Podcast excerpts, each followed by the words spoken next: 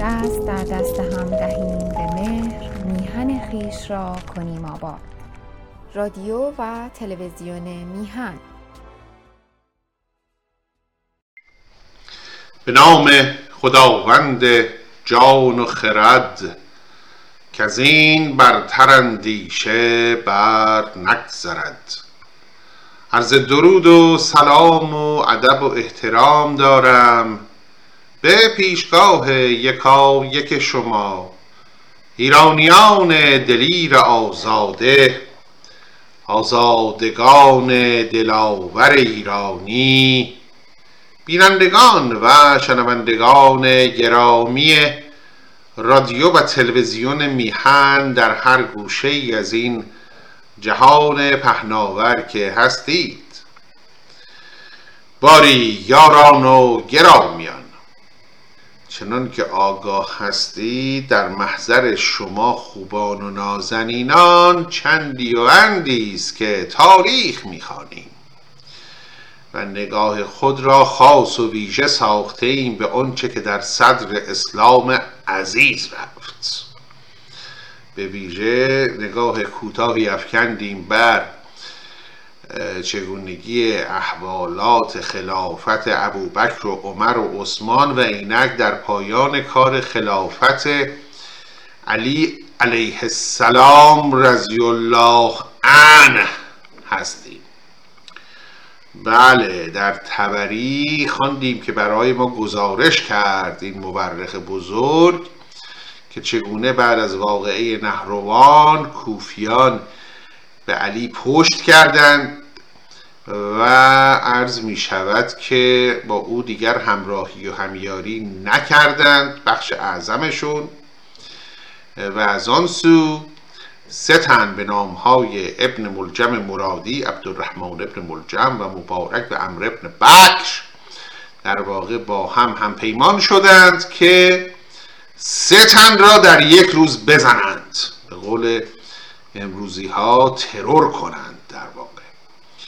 و آن عرض می شود که سه تنی که قرار بود کشته شوند را هم مشخص کردند: علی ابن ابی طالب، معاویه ابن ابی سفیان و عمرو ابن العاص، بر این باور که این سه تن همه ریشه همه فسادها و اختلافها و این خونهایی از مسلمانان که ریخته شده مسببش در واقع این سه تن بودند.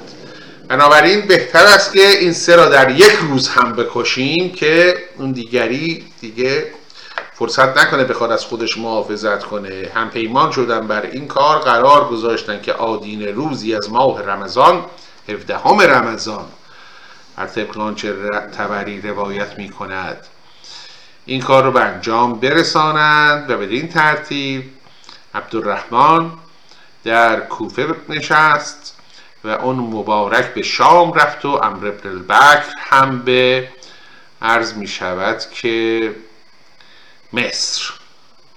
خب اجازه بفرمایید که ببینیم طبری چه میگوید و در بخش پایانی هم امیدوارم که چند بیتی شاهنامه به خدمت شما بخوانم تا حال روحمان بهتر شود.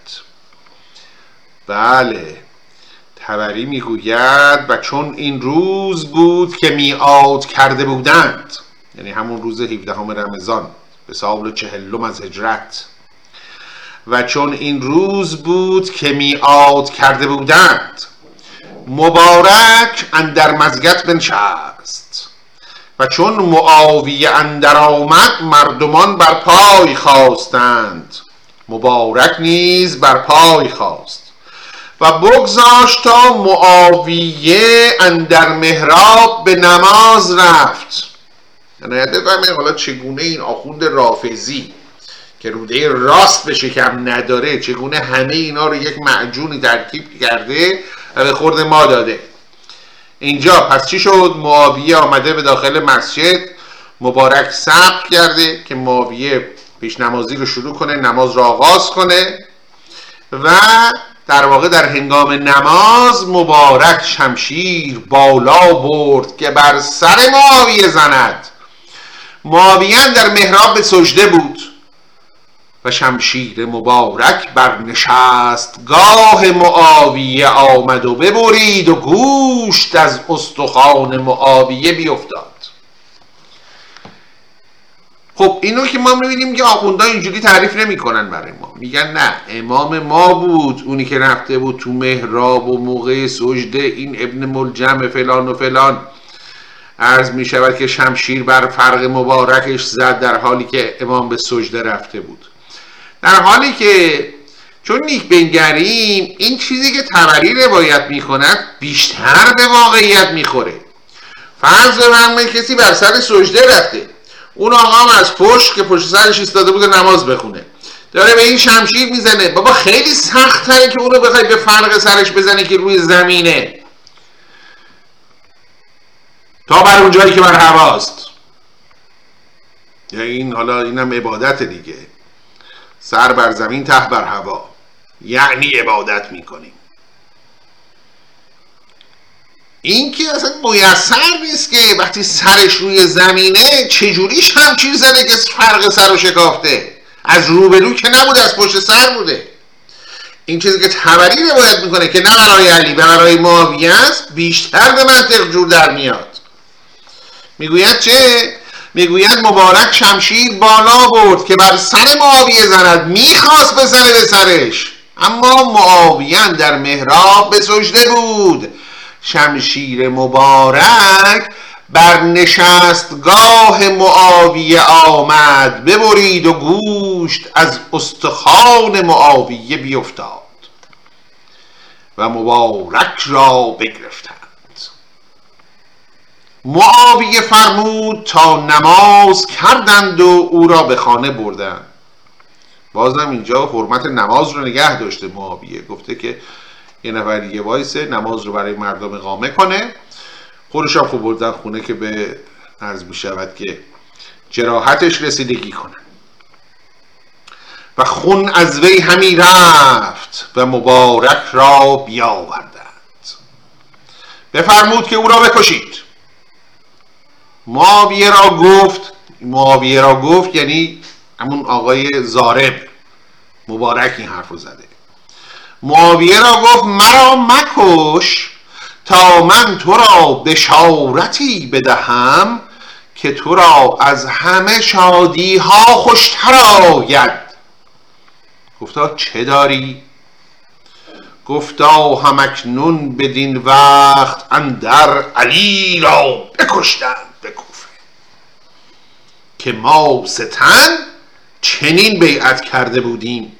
معاویه او را بازداشت.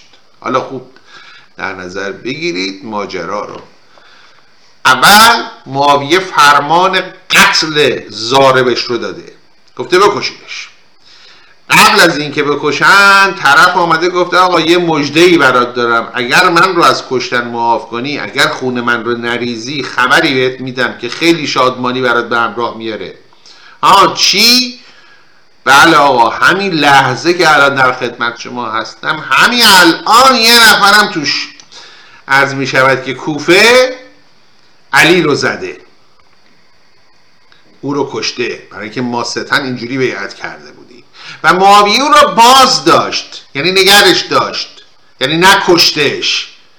آره قطعا میخواسته صبر کنه تا صحت و سقم خبر براش برسه، اما همین هم خودش نشون میده که چقدر این مرد اهل سیاست بوده، جانش در خطر بوده دیگه. اینجا زخمی از شمشیر زهراب دیده خورده، جراحت عمیقی برداشته، به حال ضعف، اما مغزش داره مثل ساعت کار میکنه. معاویه او را باز داشت و آن طبیب که با وی بودی بخواند و گفت علاج این کن. طبیب گفت این شمشیر زهراب دادند و این زهر بدین جراحت اندر است، چیزی باید که این زهر برچیند و اگر نه این به همه تن برود و این را دو علاج است، یکی آن است که آهن به آتش گرم کنیم و بدین جراحت اندر نهیم آنجا که شمشیر رسیده است، تا این زهر آب بچیند و آن گوشت سخت شود، یا شربتی دارو بخوری تا این زهر از تو باز گردد، ولیکن آب پشت برود چنان که فرزندت نیاید.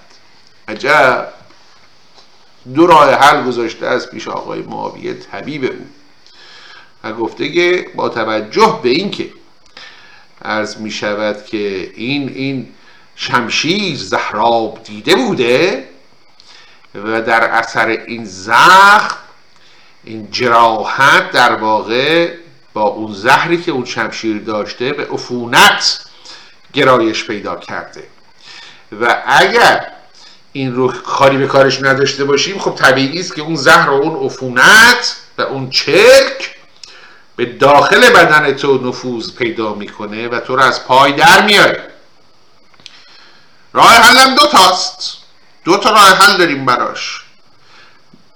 راه حل نخستان که آهن داغ شده و تفدیده، آهن گداخته بچسبونیم بر این زخم به گونه‌ای که در اثر حرارت فراوان آهن گداخته شده عرض می شود که این چرک و اون زهر بخار بشه و آب برچیند، این زهر خشک بشه، گوشت بسوزه و زهر چیده بشه از این زخم. راه دوم میشه هم با یه شربتی دارو که حالا میشود تصور کرد که پادزهری بوده، با شربتی دارو هم میشود به جنگ این زهر رفت و او رو شکست داد. منتهای مراتب عوارضی داره. عوارضش چیه؟ اون که عرض میشود که چنان که طبری روایت کرد شما دیگه بچه دار نخواهی شد. حالا خودت بگو کدومش انتخاب میکنی.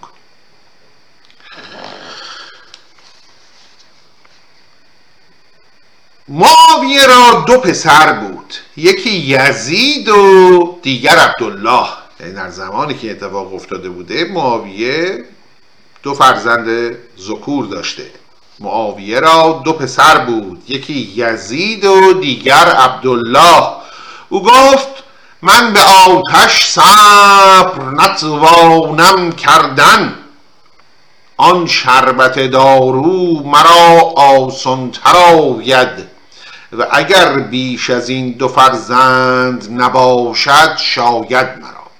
آقا من جون این که آتش آهن تفدیده و گداختر بر بدن خودم بتونم تحمل کنم، اینقدر من توان و تاب و تحمل ندارم. ترجیح میدم که همون شربت دارو رو بنوشم ولو اینکه بچه دار نشم. از این به بعد اشکالی هم نداره، من دو فرزند ذکور دارم، همین دوتا بسه برای من، دیگه احتیاجی ندارم، نمیخوام. پس آن شربت داروش بدادند و او بهتر شد و معاویه پس از آن بفرمود تا به مزگت آدینه مقصوره کردند، چون به نماز آنجا آمدی اندر شدی و به نماز ایستادی. در واقع این داستان محراب که امروزه در مساجد میبینیم که این یک مقداری گودتر هست، در واقع از کف زمین پایین تره، ابتکار معاویه بوده بعد از این ترور نافرجامی که عرض می شود که براش رخ داده. در واقع با خودش اندیشه کرده که خب هرچه من پایین تر برم در واقع ضرب کمتری از شمشیر حالا ضارب بعدی احتمالاً به من اصابت میکنه، و بالا که باشی بالاخره محکمتر میشه بزنی، ولی پایین تر که باشی فاصله رو در واقع بیشتر کردی و اگرم قرار باشه ضربتی زده بشه احتمالاً به قوت یکی نخواهد بود. بنابراین میخوام عرض کنم که این ماجرای محراب و ساختن محراب و مقصوره از ابداعات و ابتکارات آقای معاویه بوده است. خب این از ماجرای این یکی. بریم به شام ببینیم، بریم به مصر ببینیم آنجا چه اتفاقی افتاد. و عمرو بن بکر به مصر شد و همچنین بکرد. همان روز به مزگت آدینه بنشست و رسم چنان بودی که امامان همه به مزگت آدینه آمدندی و امامت کردندی پیش خلقندر و حکم کردندی و رسم امامت آن بودی. روزای جمعه حداقل دیگه این ائمه جماعت حتی شده بود دیگه می آمدن و خب خطبه ایراد می کردن، احتمالاً مردم مسائلشون رو مطرح می کردن، اینها جواب می دادن، حکمی صادر می کردن، هرچی بوده در این روز جمعه انجام می شده. این آقای عمرو بن بکر هم دیگه مثل اون دوتای دیگه مطمئن بوده که این روز جمعه دیگه ردخور نداره، امراس میاد و منم دخلشو میارم. پس عمرو بن بکر همان در آن وقت به مزگت بنشست و عمرو بن العاص را آن شب قولنج گرفته بود. خب این بیماری قولنج هم که عرض می شود که اگر خطا نکنم به نوعی از اسپاسم عضلانی است که به ویژه در ناحیه گردن و پشت و یا کتفا عرض می شود که عارض می شود. به حکیم ابن سینای ما شرحی بر آن نوشته است به نام القولنج. خب شایع بوده و این آقا اون شب این بیماری اذیتش میکرده و در نتیجه در بامداد و پگاه روز بعد که قرار بوده آدینه باشه و بره به امامت از فرط درد نمیتونسته بره، نرفته، جانشین فرستاده که او بره پیش نماز بشه. و عمرو بن العاص را آن شب قولنج گرفته بود، چون سپیده بدمید نتوانست آمدن به نماز. صاحب شرط را بفرستاد تا خارجت ابن حذافة العامری که شو و نماز کن. سهل به مزگت اندر آمد عمرو بن بکر، او را شمشیری بزد و بر جای بکشت. این انکار که دالا ندیده بوده ریخت و قیافه آقای امراس رو، بر این باور که این امام جماعتی که آمده حالا با خدم و هشم پیش نماز بشه قطعا همون عمرو بن العاص است، زده او رو کشته، جانشین رو کشته در واقع. مردمان او را بگرفتند و پیش عمرو العاص بردند. او گفت چرا این مرد را کشتی؟ حالا دیگه از همینجا بیخبر فکر میکرده که زاره با مقتول کینه شخصی داشته، داره پرسجو میکنه که بفهمه چرا این کاری کرده. او گفت چرا این مرد را بکشتی؟ گفت من تو را خواستم کشتن که بیعت بر تو کرده بودم. بازم با رشادت جواب داده من کشتم او را ولی مراد او نبود، حرف رو اشتباه زدم، قرار بوده که تو باشی اما حالا بخت و اقبال بلنده تو را از مرگ رهانیده کرده. عمرو بن العاص گفت تو مرا خواستی کشتن ولیکن خدای تعالی تو را کشت. و این سخن مثل گشت که هر که او کاری خواهد کردن بر قضای خدای تعالی از آن بود. ببینید واقعا هم چون نیک بنگری درست گفته امراض، گفته خواست خدا نبوده که من کشته بشم، خدا هوای منو داشته، این منو دوچار این بیماری کرد که منم روز به مسجد نرم و زنده بمونم. خواست خدا، خواست تو بر خلاف خواست خدا بوده. خب اینم از ماجرای مصر. اما برگردیم به کوفه. و عبدالرحمن ابن ملجم به کوفه همی بود تا آن شب با آن شمشیر زهراب داده و خانه او به کوفه بود، به محلت بنی کنده. این کندی ها و ربیعی ها عرض کردند دو خانواده و دو قبیله جنگاور بودند. سرداران علی در جنگ صفین از همین قبیله کنده و ربیعه بودند.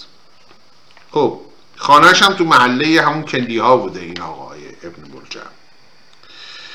و خانه او به کوفه بود، به محلت بنی کنده، و آن قبیله بیشتر خوارج بودند. یعنی کندی ها هم از علی رو برگردانده بودند. و مردمان ایشان به روز نهروان بسیار کشته شده بودند.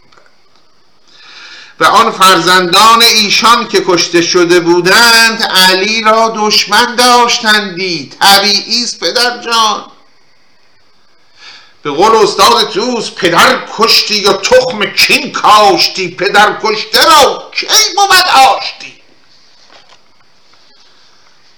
اگه میشه، مگه میسره همچین چیزی؟ شما اینقدر داغ بر دل مردمان بذاری و بعد تصور کنی که آه و ناله و نفرین و کینه و انزجار و انتقام اینها دامنت رو نگیره؟ میسر نیست یا نه؟ پدر کشتی و تخم کین کاشتی، پدر کشته را کی بوداشتی؟ تبری هم داره همین میگه. یه از این کندی ها، بسیاری از مردان کندی در جنگ نهروان کشته شده بودند و فرزندان اون کشته شدگان، برادرانشون، فک و فامیلاشون، اینها علی رو مقصر میدیدن. او کشته بود اینها رو و به خون علی تشنه بودند.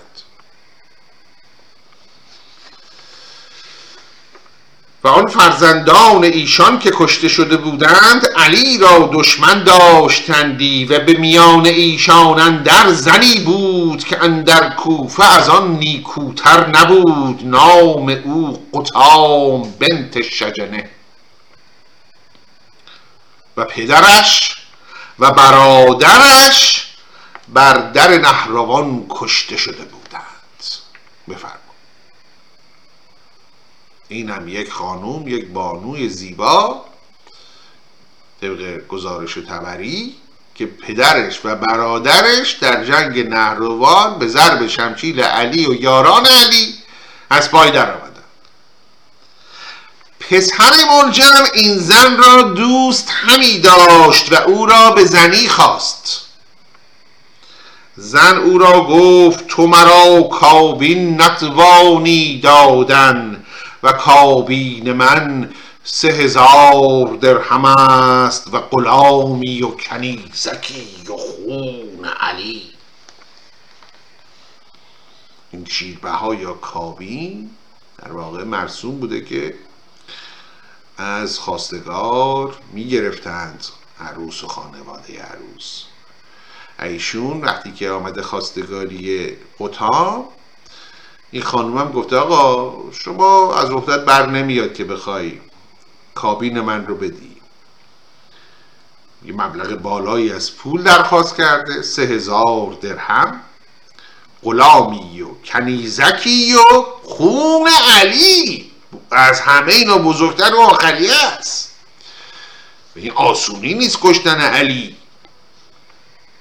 به هر حال عرض می شود که او هم جان نثاران داره، اون هم فداییان داره، اصحاب داره.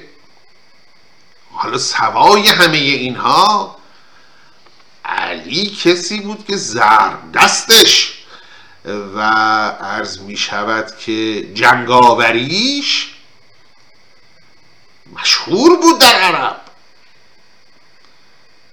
سخت میشه تصور کنی که بری در نبرد تن به تن با او و زنده از میدان بازگردی. بنابراین قطام به من فکر نمی کنم شما بتونی از عهده کابین من بر بیای. زنو را گفت تو مرا کابین نتوانی دادن و کابین من 3000 درهم است و غلامی و کنیزکی و خون علی. گفتا بدهم که من خود از مصر بدین کار آمده ام که او را بکشم آنگاه بروم. من اصلا به همین نیت اینجا اومدم ایشون رو بکشم. زن پنداشت که او همی مزاح کند، چون بسیار بگفت بدانست که راست گوید. پس با او این بیعت بکرد که هرگاه که او علی را بکشد و این 3000 درم و غلامی و کنیزکی بدهی، من زن تو باشم. پس این زن گفتا تو را یار باید. آقا تنهایی که حریف نمیشی، یه نفر میخوای کمکی. گفتا اگر بود نیک و اگر نبود روا بود. باشه چه بهتر، نبودم اشکالی نداره. کسی باید که مرا راز دارد و این سخن پیش کس نگوید. پس آن زن سوی مردی رفت از بنی تمیم، نام او وردان، که گاه گاهی از او شنیدی که اگر مرا یار بودی من علی را بکشتمی. این چقدر عرض می شود که مشتری داشته که میخواستن مولا را بکشن. این آقای وردان عرض می شود که یکی دیگه از اینها بوده. میگه این شایع بود در کوفه، این زن همین رو شنیده بود که وردان نامی از بنی تمیم این ادعا رو میکنه که اگر من یکی بود همراهی میکرد با من علی رو میکشتم. پس این زن او را گفت یار یافتی و او را به نزد عبدالرحمن ابن ملجم برد و هر دو بیعت کردند. و مردی بود از بنی اشجع نامش شبیب، او نیز مذهب خوارج داشت و همی گفتی اگر توانستمی علی را بکشتمی. شدن 3 تا. پس عبدالرحمن با این مرد سخن گفت و وردان را با او گرد آورد و هر سه با هم یار شدند و بیعت کردند و همی بودند تا آن روز که وعده کرده بودند. پس آن روز وقت سپید دم عبدالرحمن و شبیب به مزگت اندر بنشستند، یکی از آن سو یکی از این سو.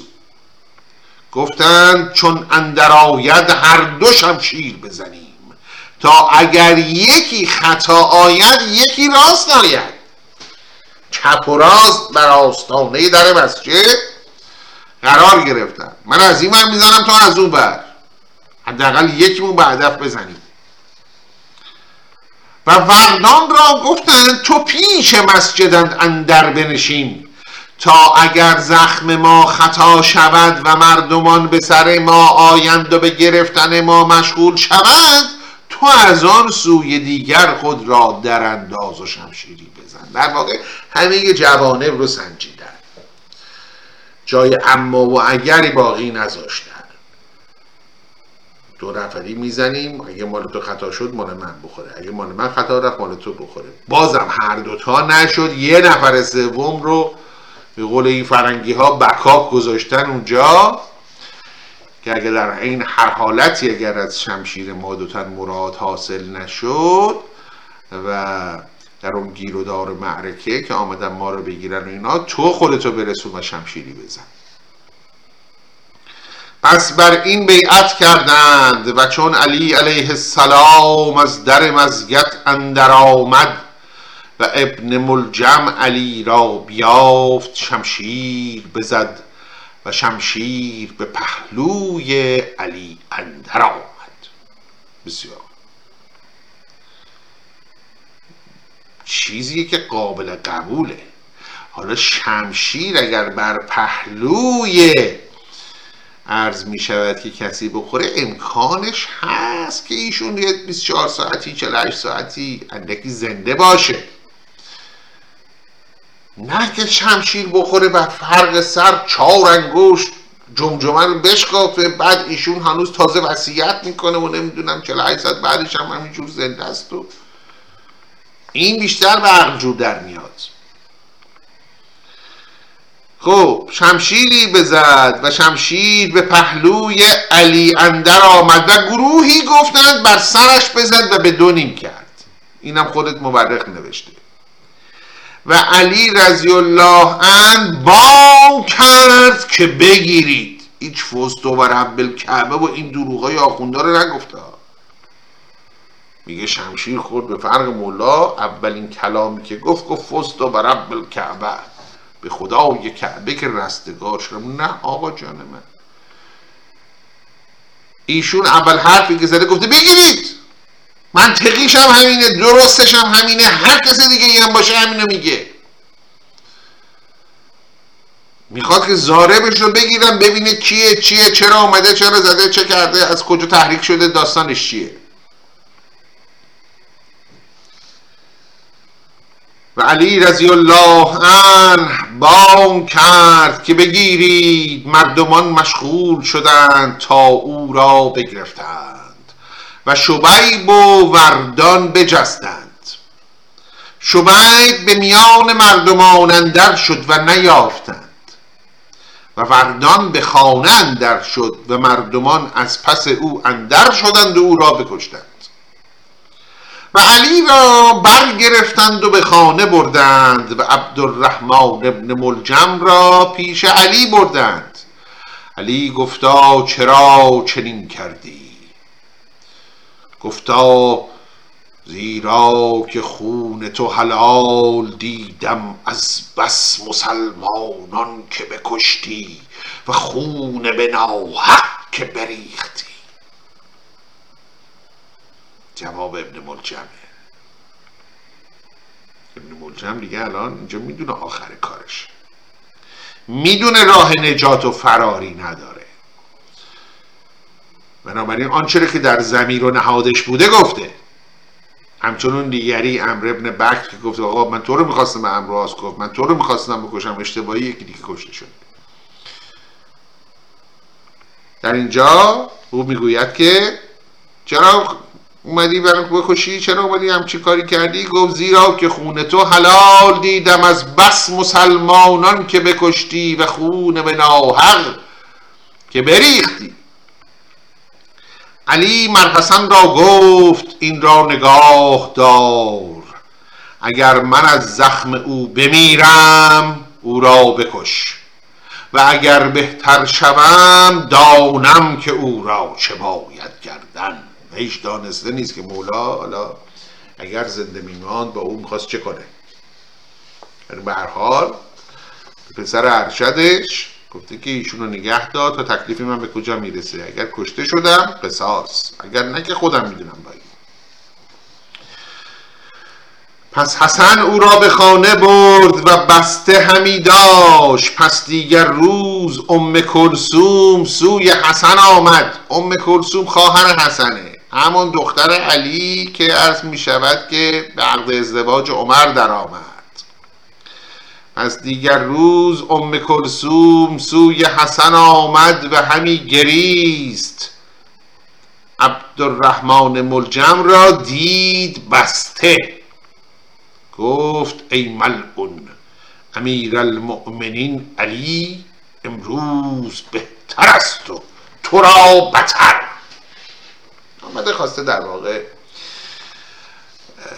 حالی از این ضارب بگیره به کلام. گفته که به کوری چشم تو بابای من حالش بهتره، ولی تو فکر نمی کنم امروز بهتر باشی. و جواب ابن ملجم هم شنیدنی است. ابن ملجم دیده بود که ایشون با اشک و آه و ناله اومده تو این خونه یا حسن.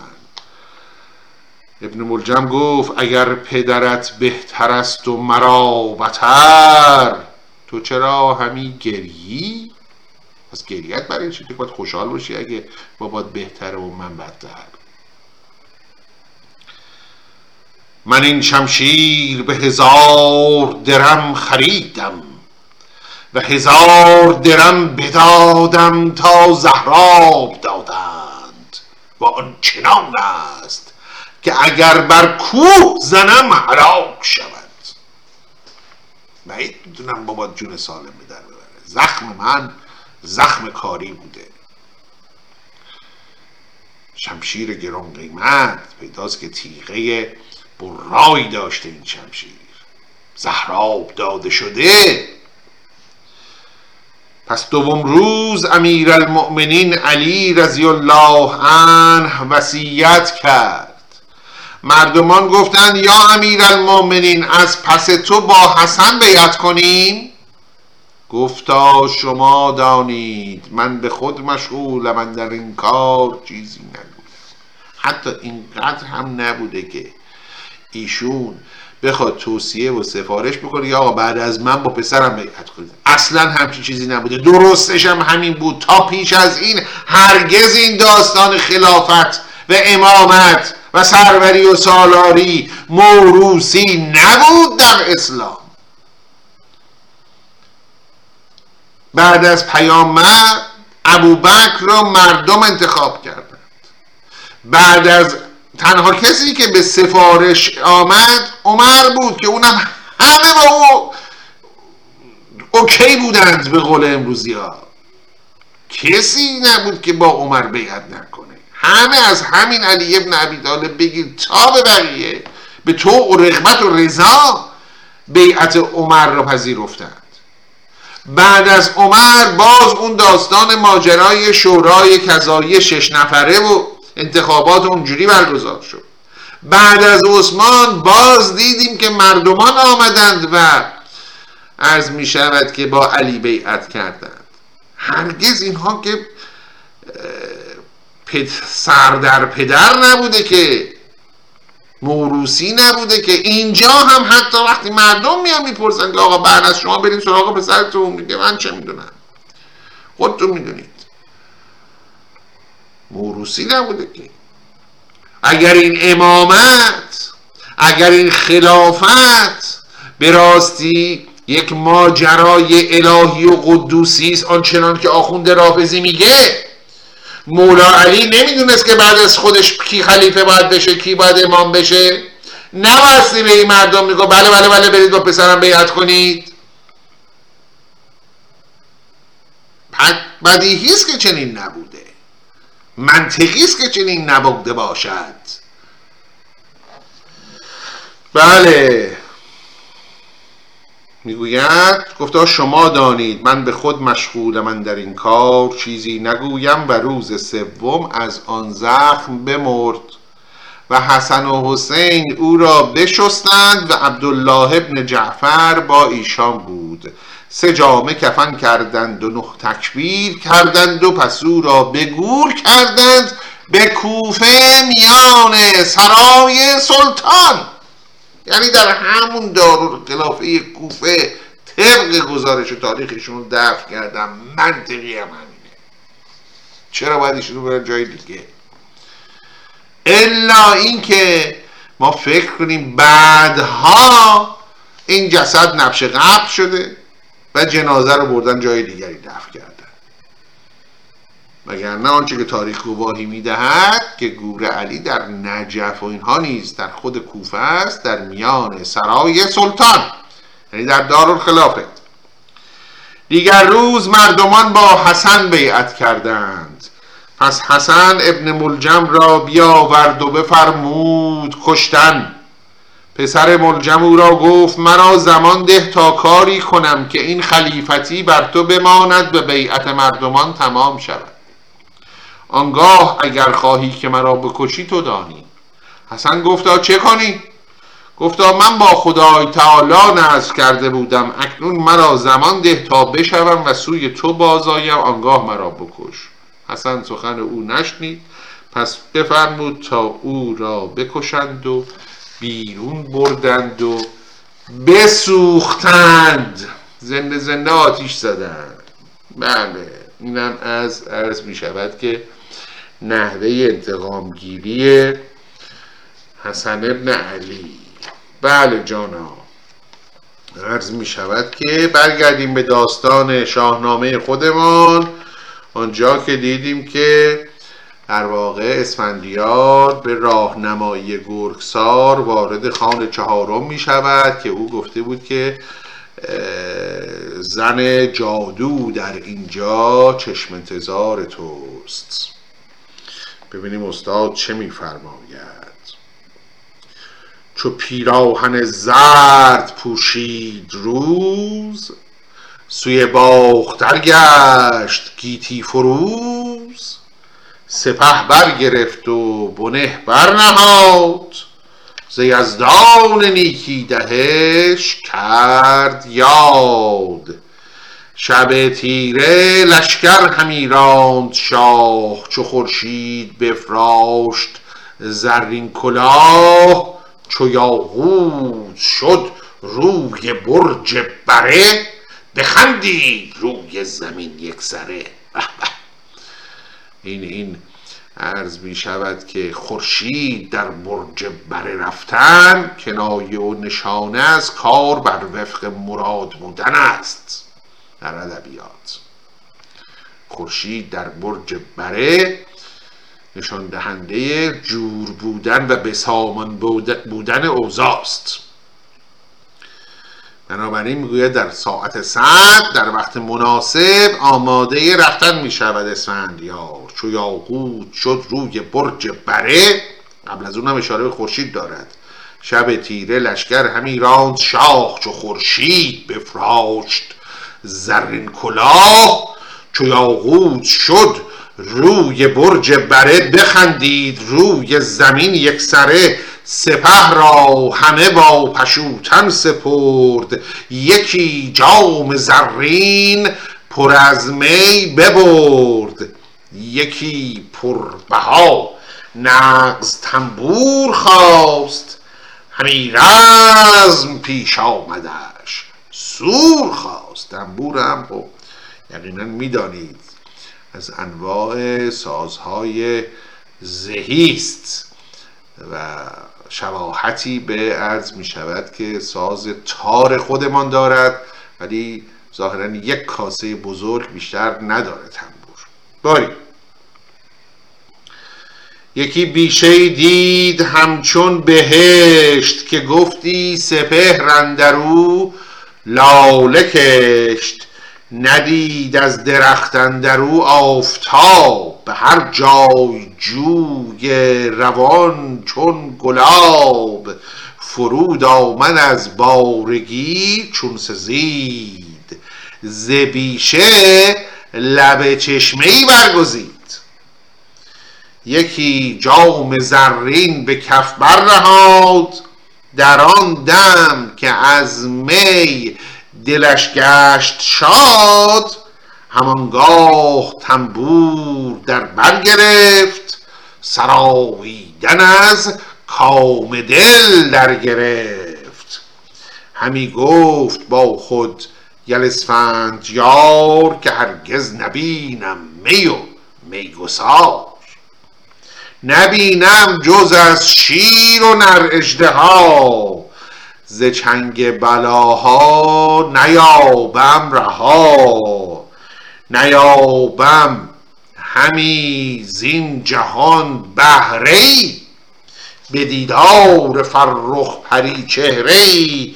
نیابم ز یزدان همی کام دل، مرا گر دهد چهره دلگسل. در واقع گله ای از وقت خود می کند که من همیشه گرفتار جنگ و آشوب و فتنه و دعوا و گرفتاری هستم و هرگز روی خوش ندیدم و آب خوش از گلوی من پایین نرفته است. کام دلی حاصل نکردم. زن جادو آواز اسفندیار، چو بشنید چون گل شدن در بهار. چنین گفت کآمد هژبری به دام، ابا جامه و رود و شادی و جام. پرآژنگ روی و بدآیین و زشت، بدان تیرگی جادویی ها نوشت. در واقع عرض کردم هفته گذشته نیز عرض کردم یار نازنین، استاد عزیزم، دوست نازنینم، جناب آقای بهبهانی بزرگوار، که آرزوی تندرستی برای ایشون دارم و امیدوارم که همیشه سرش سلامت بادا. عرض می شود که بارها این رو اشاره کرده که این حکومت اهریمنه و درست میگه ایشون، دقیق اشارت میکنند. اینها همانا اهریمنند، همانا جادویی‌اند، نداند به جز کشتن و سوختن، هیچی دیگه بلد نیستن، فقط کژی و بدی و دروغ، فقط فریب و آهرمنی و جلوه دیگرگونه کردن، در عین اینکه باطنی پر از پلشتی و پلیدی و پستی است، ظاهر رو چون یک دختر زیبا و رعنا و جوان خوشبر و سیما در آوردن، این چنین کار جادوست، کار اهریمن است، کار فرومایگان است به قول استاد. باری یار مرتفع شدم که وقت به اتمام رسید و باز هم این مقال به پایان نرسید، اما حکایت همچنان باقی است. بنابراین اجازه بفرمایید تا ادامه این ماجرا را به جلسه آینده موکول کنیم.